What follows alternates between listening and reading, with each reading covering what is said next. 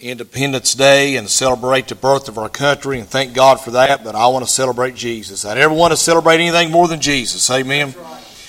Romans chapter six. Romans chapter six. Um, I'd like to read the whole chapter, but um, I know that um, I can't, so I had to kind of break in this a little bit. Romans chapter 6, verse 12.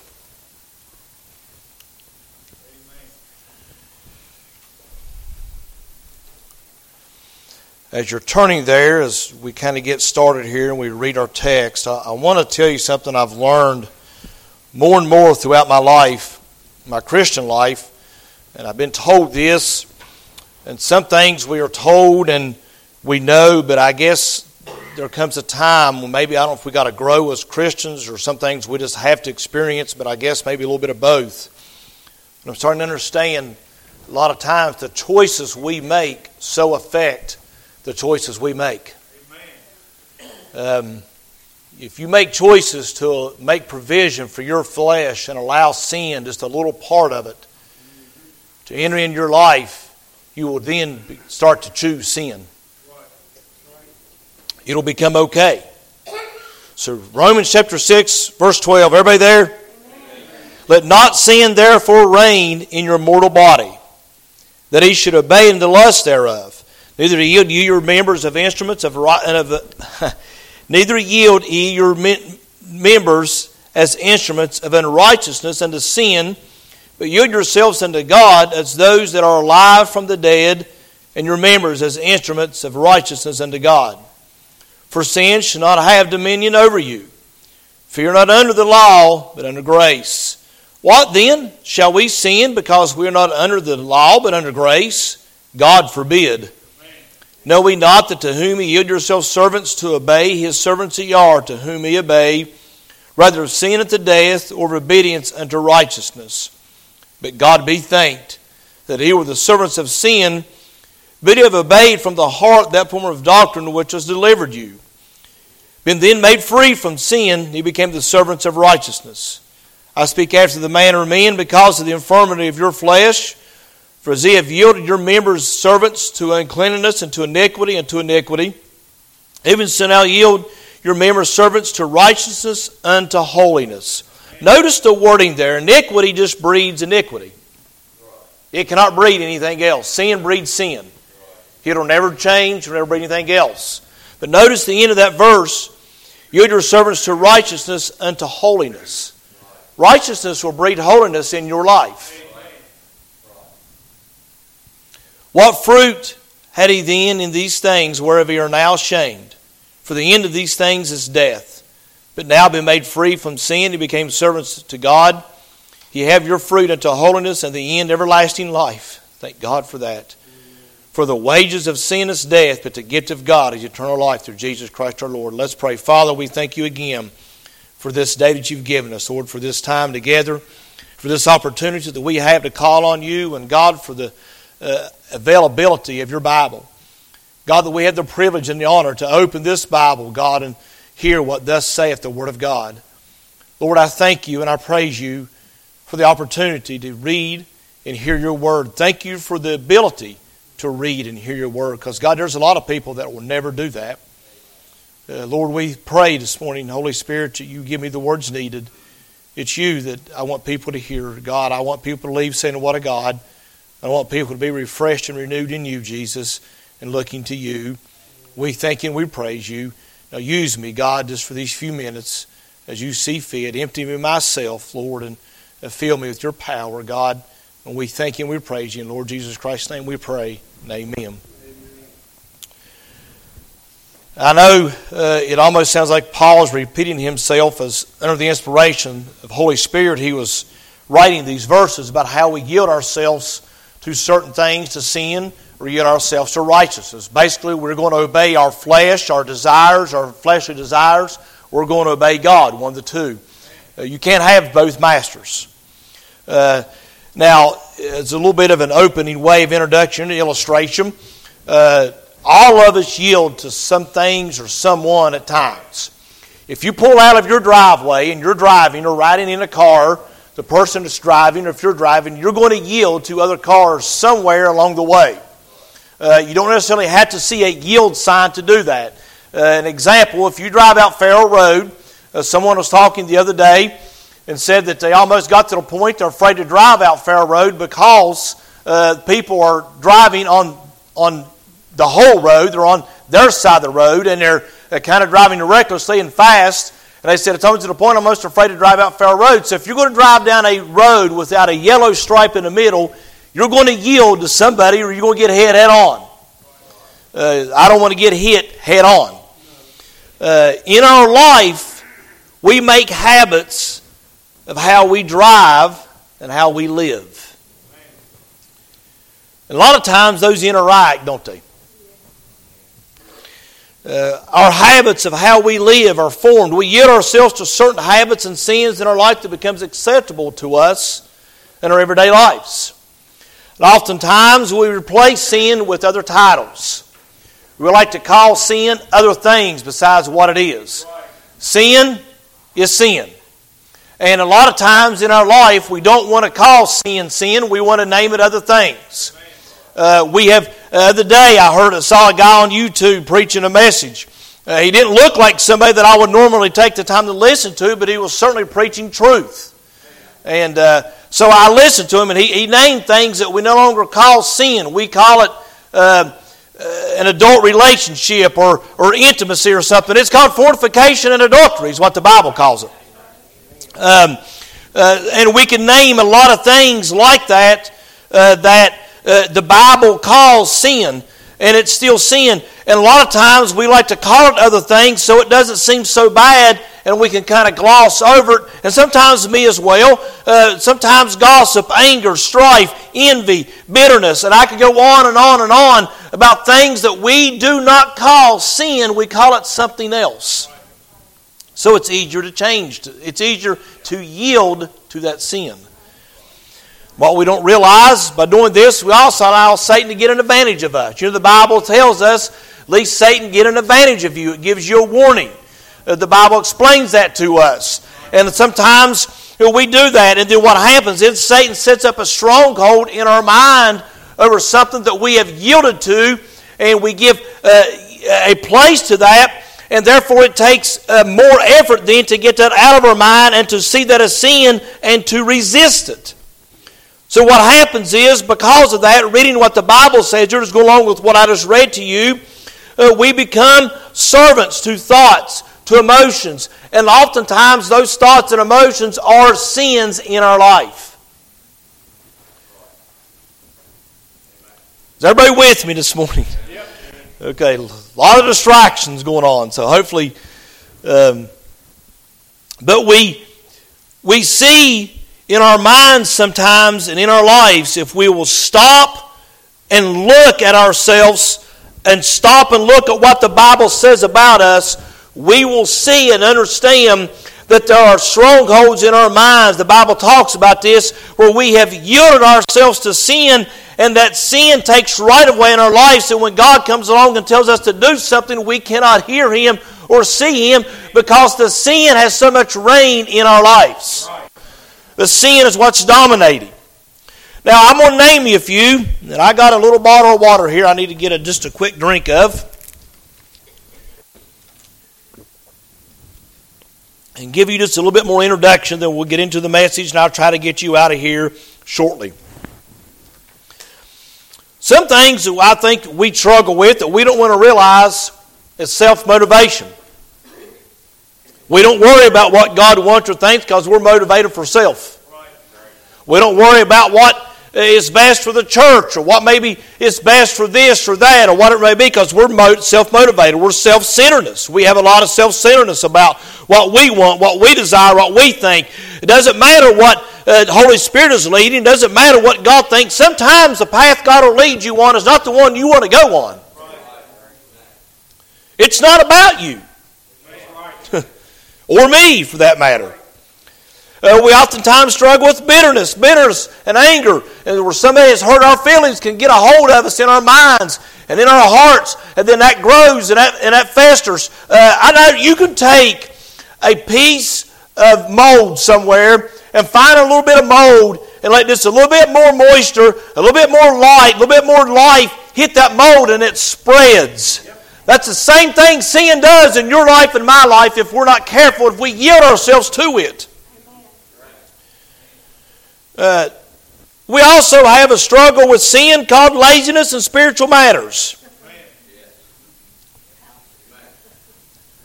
A lot of us will put forth a strong effort to get a lot of things accomplished, but when it comes to getting something accomplished for God, man, I tell you what, we hit the lazy button, don't we? That's called sin, by the way. You know, you and I will be held accountable for things we don't do for God that we should have. And so on and so on. I can name so much more, but for sake of time and you're listening, we need to move on. Uh, when oftentimes when we hear the word lust, we talked about this in Sunday school class. We always think of it as sensual.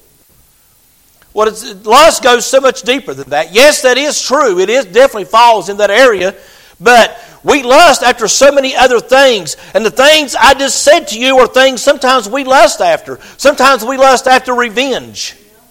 Sometimes we lust after some, getting someone to see their just due. You know, the Bible tells us in Proverbs not to rejoice when someone gets their just due. Because God will turn around and say, Well, let me see how well you handle it.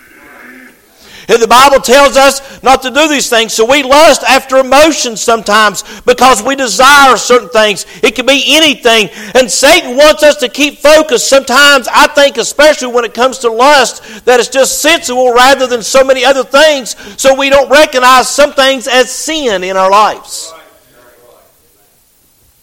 he pushes that.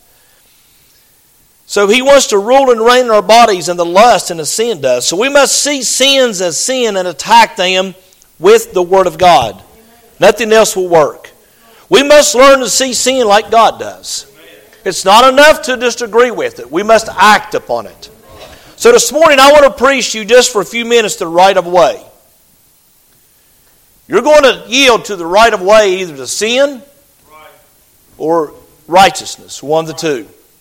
The Bible tells us in Matthew, you cannot serve God and mammon. Mammon there been money. You cannot serve God and this world. You're going to serve one or the other. There's not enough room for both of them.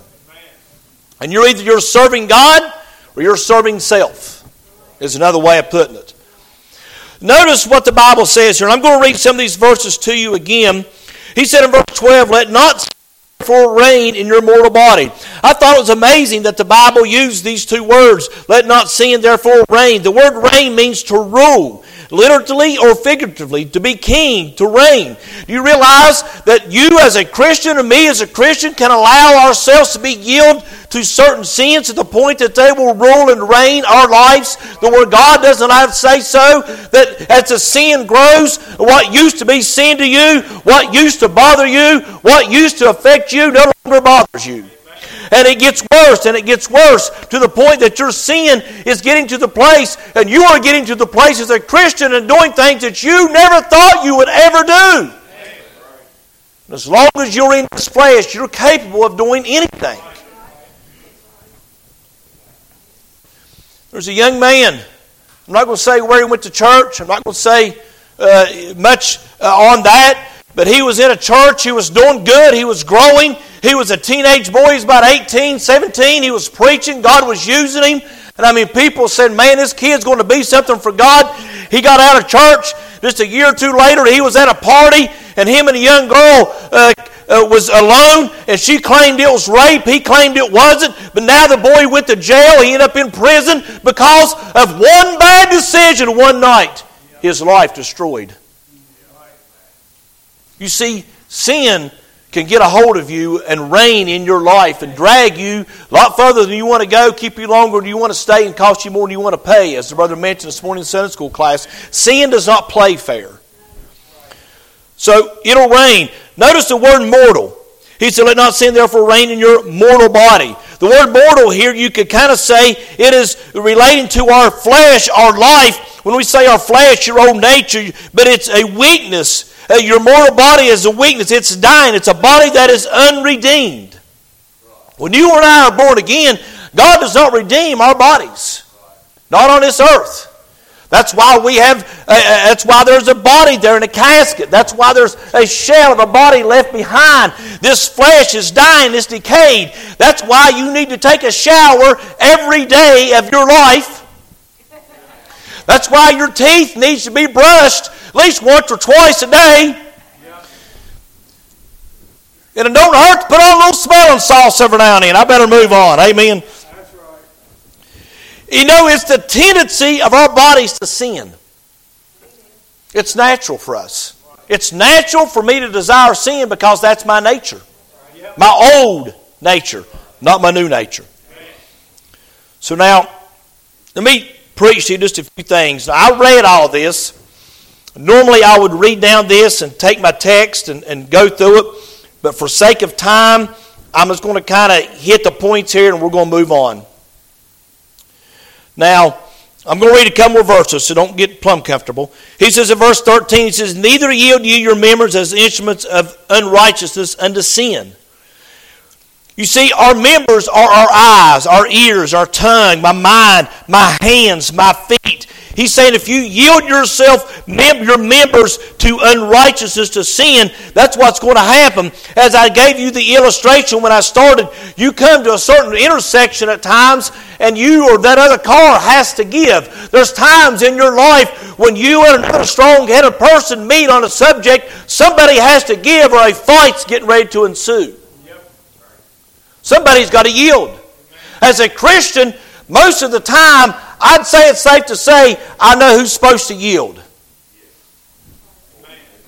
That doesn't mean you got to let the world run over you. Doesn't mean when someone's standing in front of you and they're spewing out lies that you uh, uh yield to them. You take the truth of God, but you yield in a sense that your demeanor is not mean and attacking. But you must yield to something. And as Satan comes along as this mortal body in its weakness and in its dying, decaying state wants to acquire sin, desire sin, it does not desire God, you are not to allow your body to rule and reign and sin reign in your life because it will become your master. But yield yourselves unto God as those that are alive from the dead and your members as instruments of righteousness unto God. So, number one, only God can rule. As I've already said, you can't. Uh, you can only have. You cannot have two masters. You're going to have one. You're going to love and shun the other. You're going to hate the one and love the other. Hey, you're only going to obey one or the other. You know, uh, only God can redeem as well.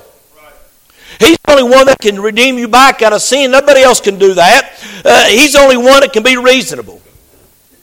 You know, sin's not reasonable at all. It cannot be and it will not be. It's rude. It doesn't allow for company. It doesn't ask for permission. That's one thing I'm amazed about God. He's such a He won't bust into your life and rip you to shreds, but sin won't ask for permission. He'll kick the, de- the devil, and sin will kick the door open of your life. It'll come in, set up shop, take over, and roll and reign in your life for nothing but destruction, and he won't ask permission one time. And you and I, as a Christian, need to realize that God's got so much better, so much more than what this world can offer, what sin can offer. If we'd only let Him rule, only God can rule in your life. There's not room for two of them. So, number two, let me read a couple more verses. He said, For sin shall not have dominion over you, for you're not under the law, but under grace. Thank God for that. Do you realize if we were under the law, every one of us would have brought an animal with us this morning? Bad. Did you hear all these sheep out there and goats and carrying on? That would have been our that would have been our service. And the blood would have poured.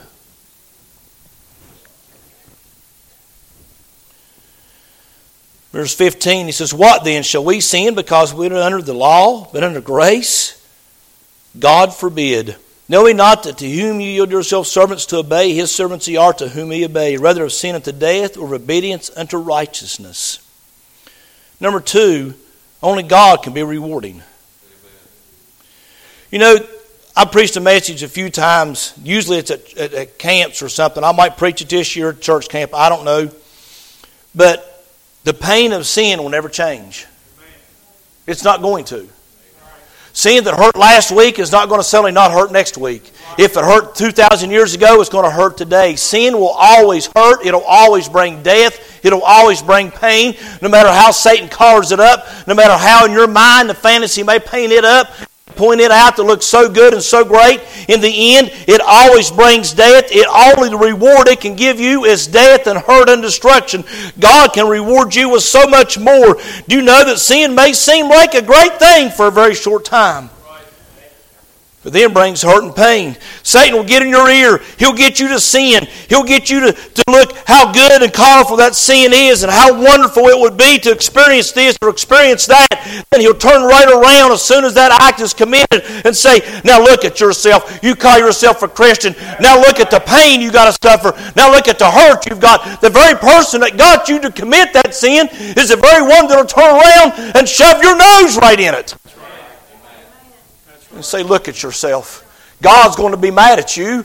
God's upset at you. Look at the hurt and the heartache you got now. And He'll sit there and get on you and ride all over you. You see, sin will reign in your life if you allow it. You must not yield to sin. We must yield to God. We must do things God's way. We must call sin sin and call God God. No matter how self righteous, no matter how self centered, no matter how self motivated you may be, no matter how much you may struggle with something, it's time you and I get a hold of God and get a hold of the Word of God and grab the altar by the horns and say, God, I need you and I trust you and I'm looking to you. I need help, Lord. And get in His Word and stay there until you get the deliverance you need from something, and then it will come back. But go back to the Word, stay to the Word, stay to the stuff, yield to God, not to the sin, because there's only death and heartache and pain. That's the only reward you ever get from sin. Number three, read a couple more verses. He says in verse 17, But God be thanked that you are not you were the servants of sin. Notice he said you were. No longer are. Amen. But have obeyed from the heart that form of doctrine which was delivered you. Been then made free from sin, he became the servants of righteousness. Thank God for that. I speak after the manner of men because of the infirmity of your flesh. What he's saying, the weakness of your flesh. For you have yielded your members servants to uncleanness and to iniquity and to iniquity even so now yield your members servants to righteousness and to holiness. For you were the servants of sin who are free from righteousness. Number three, only God can be refreshing. You know, one thing I've learned about sin in my life is it might seem great on the initial onset. One of the, let me give you a little medical side of sin. In your brain produces chemicals. And you have in your brain what's called ephedrins. Do you know that one of the hardest things about drug addicts to get off of drugs, one of the reasons why, is because it overloads certain drugs, the ephedrine, in your brain, and it produces a large amount of those chemicals. And so that is actually what some people become addicted to. One of the hardest things about porn addiction to, for people to break is it overloads that brain with ephedrine to the point that they feel that's the pleasure center of your brain. That's what makes you feel good. That's what makes you feel excited. And oftentimes, sin will give you a shot of adrenaline and ephedrins, to, and so you learn to enjoy that little shot, that little jolt, and that's what brings that. And so that is how sin works in our lives. That's how addiction works. And so we get a little shot of that ephedrine or that, that pleasure in your brain. And, and who do you think knows this? You think Satan's not aware of this? Sure he is. He's very well aware of it. And so he uses these sins in your life to do that. Here's the problem. And one of the hardest things is the first initial onset of a new sin in your life is there is an overload of that, and then people spend the rest of their life trying to regain that first initial enjoyment, whatever it may be. The problem is it'll never return. It gets older and older and older. People trying to find that first high. People trying to find that first thrill. That first jolt. And they never can. And they replace it with this and replace it with that. And people, uh, everything under the sun to try to find that initial high. But only God, hey, God never grows old. God never runs dry. He's renewing. He's refreshing. He's rewarding. He's the only one that can, only thing that can turn a bad good. He can make the, the sun shine on a dark day. And I've never found when I've went to God that it wasn't, it wasn't the same old process. It was always renewing, always refreshing, always rewarding. I've never went to God and said, this is boring, this is old. Every time I go to God, it's so much greater than the last. You all have heard me tell this story different times, and I'll say this and move on. Uh, back when I was working out of the pipe fitters hall, and I uh, unfortunately got to hear a lot of conversations I did not care for at lunchtime. I got to the point where I put my earbuds in at lunch so I didn't have to listen to all that nonsense. They were going on one day talking about going out drinking and swarping. They said, Hey, Craig, what's it getting on to testify like? and they thought, and I said, Well, boys, I'll tell you this. I said, Your drinking and swarping will leave you emptier than me. I said, When I go to God, I said, I come away feeling refreshed and renewed and satisfied, but yet wanting more. I said, Your booze won't do that. I said, I've been where you're at. And one of them turned around and he said, You got us there. I said, I know I do. I said, You wake up in the morning with a headache and hung over, feeling empty. I said, I wake up feeling refreshed and renewed, satisfied, wanting more. I said, Only God can do that. Yeah. Only God can do that. What do you think people OD for?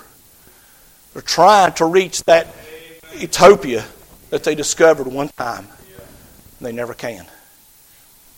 They go to extremes trying to reach some kind of uh, satisfaction to get out of the, the hurt and the pain of this life. Hey, I want to tell you something. There's times I want to hurt and pain out of this life as well. But I know I've got a hope beyond this world. I got something to live for. I got somebody that lives in me. And every day He renews me. He refreshes me. I turn to that Bible, this holy, beloved Bible, and I look to God I say, God, I need some refreshing. I need some renewing. And I turn to His Word. And as long as I'm willing to go there, He's willing to meet me. Do I feel His presence every time I read it? No, I don't. Do I feel goosebumps? No, I don't. But my mind is renewed. My spirit is refreshed. And I've got something to live on to sink my teeth into that'll always bring reward. It'll never bring pain, heartache. Thank God I've got Jesus. He's the one I need. And He's the one you need. Yield yourselves to Jesus, not the sin of this world. I've, I've, and I'm trying to move on. I've said this a few times. This is kind of a little funny. Uh, forgive me for being a fan of college sports. It's getting ruined somewhat, but I still like it. Believe it or not, I went to a little bit of college. I know it's hard to believe. I've yet to find a college that offers a course in drug addiction and alcoholism and porn addiction. Now, let me, let me finish, brother. I've yet to find anybody that offers a course in how to be a drug addict, in how to be an alcoholic, a porn addict, whatever addiction you want to put there. Some of you look at me like you're confused. Why are you confused? Should, this is so popular. Should our colleges be offering degrees in drug addiction? I mean, everybody seems to want it. I guarantee that it would have a waiting list if they offered this. How to be an alcoholic. I mean, the world's going crazy for it. Why don't we have a college class on how? There are college classes on how to brew your own alcohol. That's close. That's real close. You see the point I'm making, folks? The end of those things is death. I'm going to bring it down just a little bit lower, and I'm going to give you my last point, and we'll be done. What about the emotions that you struggle with? What about the hurts that somebody has said or done to you that you struggle with? That you either A, won't let go, or B, you just can't seem to let go. What about that? What about somebody that you don't like real well and something's said about them, you have an opportunity to kick them down a little bit lower and put yourself a little bit higher by repeating what you heard about them when you know you probably shouldn't? She getting quiet. What about when somebody gets recognition in church and you don't? Is it about you? Do you really think you're that important? Seriously. You seriously think you matter that much? Might want to talk to God about that. What about when somebody gets asked to do something that you wanted to do? What about when perhaps uh, maybe I say something that I regret deeply? And I never know I said anything to hurt you, but other people do.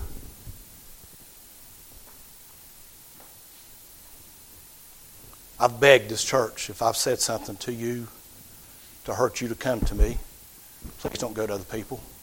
Bring it to me. Bring it to me. I'm man enough to admit I'm wrong sometimes. I've said things I so wished I wouldn't have said. I've said things that have been better left unsaid.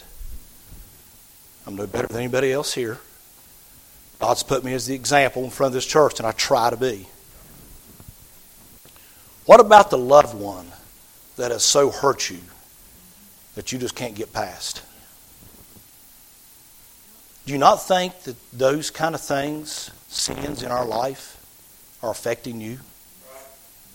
You may not be sticking a needle in your arm or between your toes. The reason that you stick it between your toes now is there's no track marks to be seen.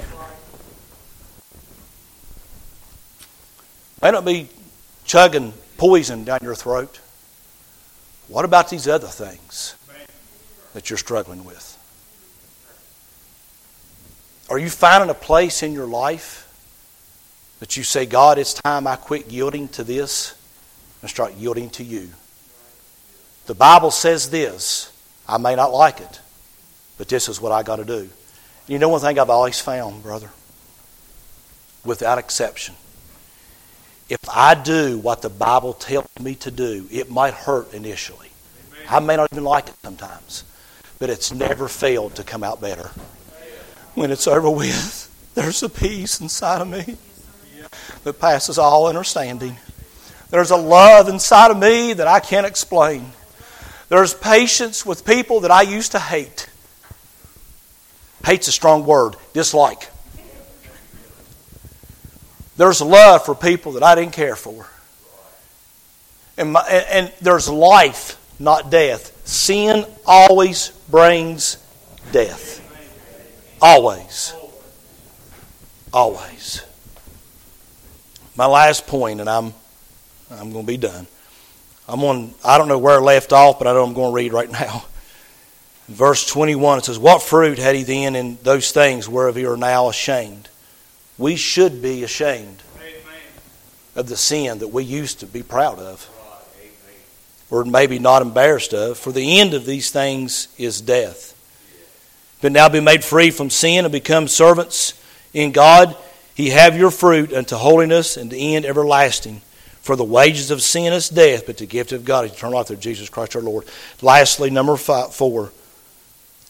Only God can give righteousness. And I've already said this. Only God can rule. Only God can be rewarding. Only God can be refreshing. And only God can give righteousness. Do you know there's no other peace like the peace of obeying God that God can bring. You know, only He has the power to declare you righteous. Nobody else has that ability. I've said this before, and I'm, and I'm as I've said before, landing gear's down, the runway's in sight, we're, we're, we're bringing her in. No other God has ever claimed to defeat death, hell, and the grave. Only Jesus can lay claim to those things. No other God can do that. No other idol. You can paint him how you want to. You can lift him up on high however you want. You can brag. You can say anything you want about any other God. He's the only God that lays claim to that. And you know why he did that? Because what I just read to you are mortal bodies. My, I, I don't have a sin problem. That's really that's not my problem.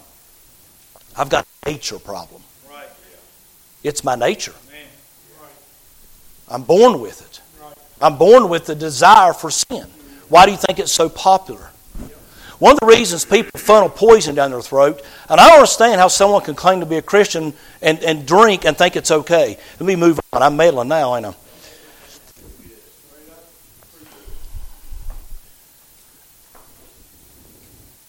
You see, because of my mortal body was a sin nature, my spirit inside of me was dead because of the sin. Sin killed me, it sentenced me. I came to an age, when I came old enough to an age to realize the law of God, and I realized I broke the law of God, and God said, Because of that, you are dead spiritually. Jesus came to live a perfect, sinless life, die on the cross as a payment for the penalty of our sin. He took our penalty, our punishment. He is the reason that you and I get a chance to go to God, the only reason we get a chance to go to God and get things right. He is the reason, His righteousness that He gave when he died on that cross and he once he rose again the third day god said that is proven that i accept the sacrifice i accept the payment god said i'm satisfied that your sin debt has been paid now you have to come to me and believe in the finished work of jesus on the cross of calvary for your sins that your sin debt was paid if you'll come and confess you're a sinner to me that jesus rose again the third day for you and believe in your heart that i rose him from the dead thou shalt be saved. And then the righteousness of Jesus is imputed to you and I. In other words, he I explain that, preacher. I'm doing the best I can. Uh, he says he takes his righteousness and literally he quickens our bodies. He becomes alive inside of us that fast. The minute you believe Jesus Christ becomes real to you, you become his child. And thank God you have righteousness then Amen. and life everlasting. And only God can declare you righteous. Nobody else can do that. No Pope. No Mary, uh, Mary Poppins or nobody else. Only God can do that. And because of that, I want to do my best to obey Him in everything I do. I don't want to be self centered. I don't want to be self motivated. I want to be motivated by Him. What God says goes. That's how it's supposed to be. And so much of the time, you and I get ourselves in the way. We make so many decisions without ever asking God what He thinks. All the time. So let me ask you, for those of you that are sitting here this morning, two groups of people potentially sitting here this morning lost and saved. I can't see your hearts. I don't know who's sitting here this morning that's lost, and I don't know who's saved. I hear your testimony. There's times my spirit bears witness with other people, so there's something going on there. There's sometimes my spirit doesn't bear witness with people that's in church. If you're sitting here this morning and you're not born again, you say, Preacher, what do you mean? If you don't know for sure right now that if you died, you would go to heaven, you're in danger of hell's fire. You're in danger of not being born again. Jesus wants to save you, He wants to help you. He wants to bring you home with Him. He wants to give you life everlasting and a peace that passes all understanding that you can't explain. That no drug, no high, no thrill can ever give. No boy or girl can ever give. Then, Christian, let me ask you something. Is there something in your life that's got a hold of you that you can't let go? Is it an emotion? Is it anger? Is it bitterness? Is it envy? Is it rage? Is it revenge? Any of those things. Why don't you call it what it is and acknowledge God and agree with God and say, God, I've got sin in my life that I must confess and get it right with you because I peaceful walk with you, O Lord. But more than that, or just as important, really, because you could be the reason somebody doesn't get saved by holding on to that. And again, if you're not sure you're born again, I invite you come to this altar. Go down here and pray and talk to Jesus. You say, What do I say? Just ask Him to save you. That's what I did. Tell Him your heart. Really and truly, your first step is the step I believe you get saved. Because you're t- saying yes to Jesus right then. You're saying yes to Jesus. I'll take the Bible. I'll pray with you. I'll take it from the Bible show you more detail if you need it on what it means to be saved. But here's the catch everything I just preached, right of way, you have to yield to the right way. It takes action. It's not enough to believe it. That's good. Thank God you believe it. Create lost and saved alike. You have to act on it. It's not enough to believe it. That, that's good. Thank God for it. But you got to put it in action. As we stand get a song, Father, we thank you again for this time together and for this day that you've given us. God, I pray that I've delivered the best I can, God, what you've given me, Lord, to preach these people this morning. God, I don't know who needs to come and pray, who doesn't, but God, you do.